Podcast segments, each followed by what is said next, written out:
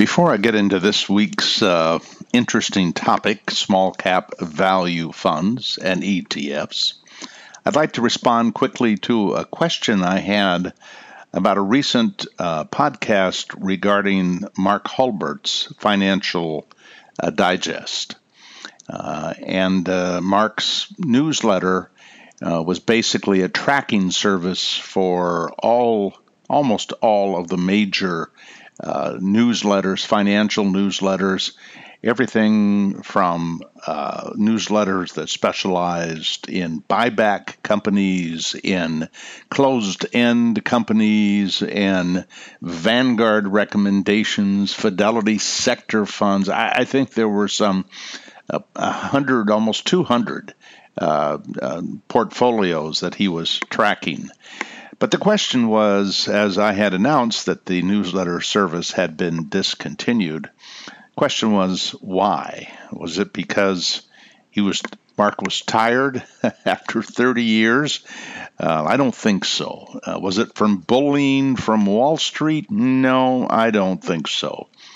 I know that the Market Watch site has been making a number of changes over the last six months. And uh, uh, if I had to uh, generalize about those changes, they would be about cutting expenses. And uh, I suspect the bottom line is that uh, Mark's newsletter just wasn't getting the subscriptions that justified all the expenses of tracking those hundreds of newsletters. It is interesting when you look at what Mark said in his in his parting article, although he continues to write at MarketWatch. But he, he did note that what really made good sense was simply investing in index funds. Course, he didn't say follow what Paul Merriman has to stay, say or or um, the Vanguard independent uh, uh, newsletter, uh, Dan Wiener's uh, publication. Uh, there are a couple of others that specialized in Vanguard. Uh, certainly, Sound Mind Investing had some very fine uh, Vanguard portfolios. But the bottom line is that Mark determined on his own, after having tracked newsletters for 30 years, that the fact, actually 36 years, uh, that the fact is, historically, indexes are likely to do better than any of these newsletters that he was tracking. An interesting conclusion for Mark. Anyway, um, today's, this week's topic, all about small cap value. And I've had so many emails from young investors. This one's a little longer than some, but let me let me share this with you and uh, and, and and and see what kind of recommendation I can make to young people in terms of their commitment to small cap value. He says, Paul, thank you for all your work. You have transformed my investing life. Boy, does that feel good. I feel I have a good grasp on risk, volatility, factors, etc., and am contemplating put a hundred, putting 100% of my investments into small cap value. I am 32 years old. Boy, am I jealous.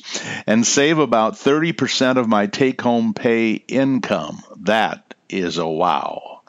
I have enough invested already that I could just let it ride at a 5% real growth rate.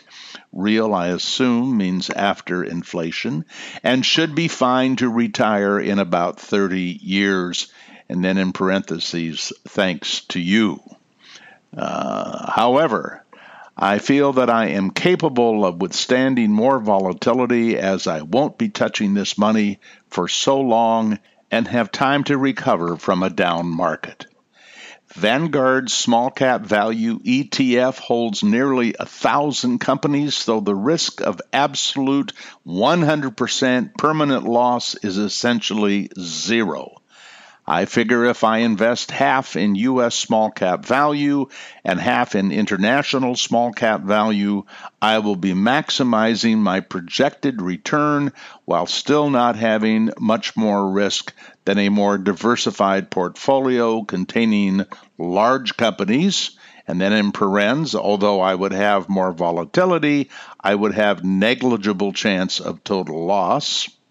My concern is not whether I beat the S&P 500 over any particular period, rather it is what do I think will perform the best over the next 30 years and all the historical data points to small cap value.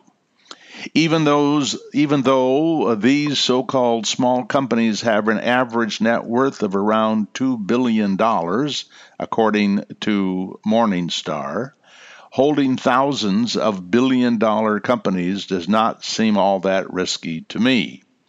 What are your thoughts? Knowing what you know today, if you were 32 years old, would you throw everything in small cap value and not touch it until you're in your 50s or 60s? Or would you stay diversified across small, large, growth, value, etc.? Even if I were to underperform a diversified portfolio, wouldn't you think that over 20 to 30 years it would not be by much? And if I only need a 5% real return, parens, less actually considering I'm still contributing to accounts. As long as small cap value beats 5% uh, compound rate of growth over time period, I should be okay. But hopefully, we'll be far better than okay being this aggressive. Thanks, and he signs his name. What a wonderful question. What would I do if I had to do it all over again. And I always have to remind myself when I start thinking that way that there's no risk in the past. I know exactly what I should have done. And actually, this gentleman, young gentleman, is is onto something. There is a possibility that small cap value will underperform over a 30 year period. And the reason I know that is because from 1970 through about 2000, the small cap blend, now this is small cap blend, not small cap value, did in fact underperform the S the uh, S&P 500 but only by about three tenths of one percent. So one got 12.3, the other one got 12, or some something like that.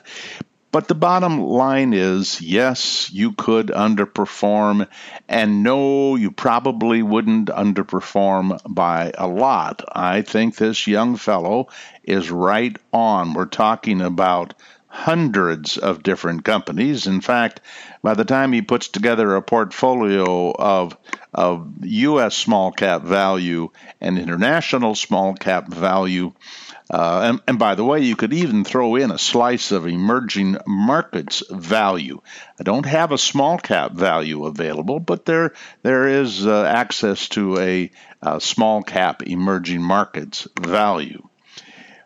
But the odds are that, at, at least looking backwards, looking backwards, that you would do just fine. Of course, the big risk uh, if you talk about investing the whole thing in small cap value, whether it's a combination of U.S. and international or only U.S., the big risk is that you have some great years and you and you just you know do amazingly well decide you have plenty to cash it all in and so you continue to when i say cash it in i mean retire by the way but you, you continue to hold that small cap value and you retire and then it goes down 50% that's all possible. So, probably the huge moment of truth for somebody who overweights their portfolio to this asset class will be at the point that they retire. Do they then take that high risk out of the portfolio by putting half of the money, for example, into fixed income, as I have done in my own portfolio? Uh, or would you stay the course and continue to own small cap value for the rest of your life? Uh, it's a gutsy thing to do, particularly when you don't have to do it. I can relate to this because I've talked to a lot of people who are within five years of retirement and they have plenty of money. They don't need to have any more money than they have right now. But they continue to invest what I would call aggressively, probably all or mostly equities, when maybe because they have enough they should be they should be building a portfolio that is built as if they are uh, in fact uh, retired uh, because they could and that's an important fork in the road for people. Do you take the high risk out of the portfolio uh, when you have uh, reached the uh, the need that you're going to have? And in a sense, this this 32 year old fellow here, he's in exactly that position because he says that he could just let it ride at a five percent real growth. That would probably suggest an eight percent nominal growth and he wouldn't have to not only wouldn't have to be all small cap value to get that, he probably could be partly in fixed income. So it's a huge decision. Now here's here's what we know, and I've written lots about this before, and that is if if we look at long periods of time. Now there are 38 50 year periods in one article uh, that I wrote. Let's see if I have the name of that article. Uh, I don't see it right now. I'll try to get it before I get done here. But in this particular article, I reported that 38 uh, 58 year 50 year periods that started in 1928 not once did the S&P 500 uh, outperform small cap value. And in fact, it didn't outperform large cap value, nor did it outperform small cap blend. So whatever position one has outside of the S&P 500 is at least historically based on history likely to do better than the S&P 500 then it becomes a question of by how much and we can see that the uh, large cap value on average produced 13.5%. Now, that doesn't include the management fees, that's the raw index. If we looked at the um, at the worst 50 years, it was 8.8% for large cap value. Uh, the S&P 500 had a worst 50-year return of 7.7. Small cap blend 13.8 average, three tenths of 1% more than the large cap value. Now that's interesting because the uh, the the additional risk of a small cap blend portfolio is substantial compared to large cap value, uh, and yet the additional return was not great. Now, why? Well, I think you're going to figure this out. If we looked at small cap value, and remember, small cap blend is a combination of some large cap growth and some large cap value. More growth than value. So, if you have a small cap blend with a lot of growth, and growth doesn't do well as value, then you're going to produce a lower return. As it turned out, a pure small cap value return on average over all those 50 year periods was 16.3%, which means that growth produced less uh, by far uh, than value, probably by about 5% a year. So if you're going to take on small cap, small cap, you're certainly historically smarter to take on small cap value since the premium is so much greater uh, than the premium for small cap growth. Now, then you mentioned including the international. Well, we've looked at that in the past as well, and it turns out that the uh, international indexes uh, have, in fact, and they don't go back as far as the as the U.S. indexes, but as we go back to a period in time where we can track them, then if we looked, for example, at the international small cap value uh, during a 33 year period, it was 14.3% uh, compared with 11.8% for the S&P 500. Now, the small cap U.S. value uh, did better, had a higher return than the international small cap value. Um, but you can have long periods, as we saw between small cap blend and the S&P 500, uh, when these indexes will perform considerably differently than expected. Do you have to go to the international? No. Is it smart to go to the international? Probably yes, only in that you have then broadened your diversification. And I got to keep remembering what those academics say. That is, you should never put more than half of your money in any one country.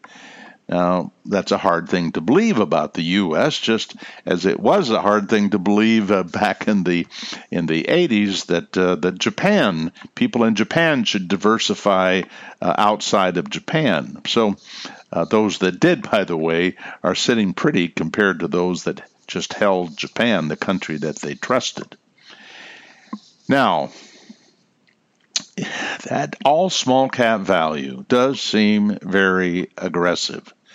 And my old friends in the investment advisory business, uh, the ones that I still talk to from time to time down at the Merriman Company, they just go nuts when they hear me telling young people like this young guy who's, what I say, 32 years old. They go nuts because they say, Look, Paul, I can hear him right now. Look, Paul, this kid is 32 years old. He is a great saver. He is going to go, going to probably highly probable have a huge amount of money even if he doesn't have all of his money in small cap value. So why don't you dial it back? Why don't you encourage him to split that maybe between large cap value and small cap value? You might even do the same thing internationally large cap value and small cap value. Maybe then there's that slice of the emerging market value. And at some point, even if you stay all value like that, which is going to be a lot more diversification, Maybe at some point in his uh, investing career, he needs to start adding the fixed income. Now, I find this an interesting idea. And one of my goals in the next few months is to be able to show you the return of an all value portfolio. Now, I should make this clear. You're never going to get an all value portfolio. Even if I wanted you to get an L all value portfolio, I can't find anywhere I can deliver an all value portfolio because virtually all of these stocks that call themselves small cap value have percentages in what we'll call blend, small blend, and some small growth.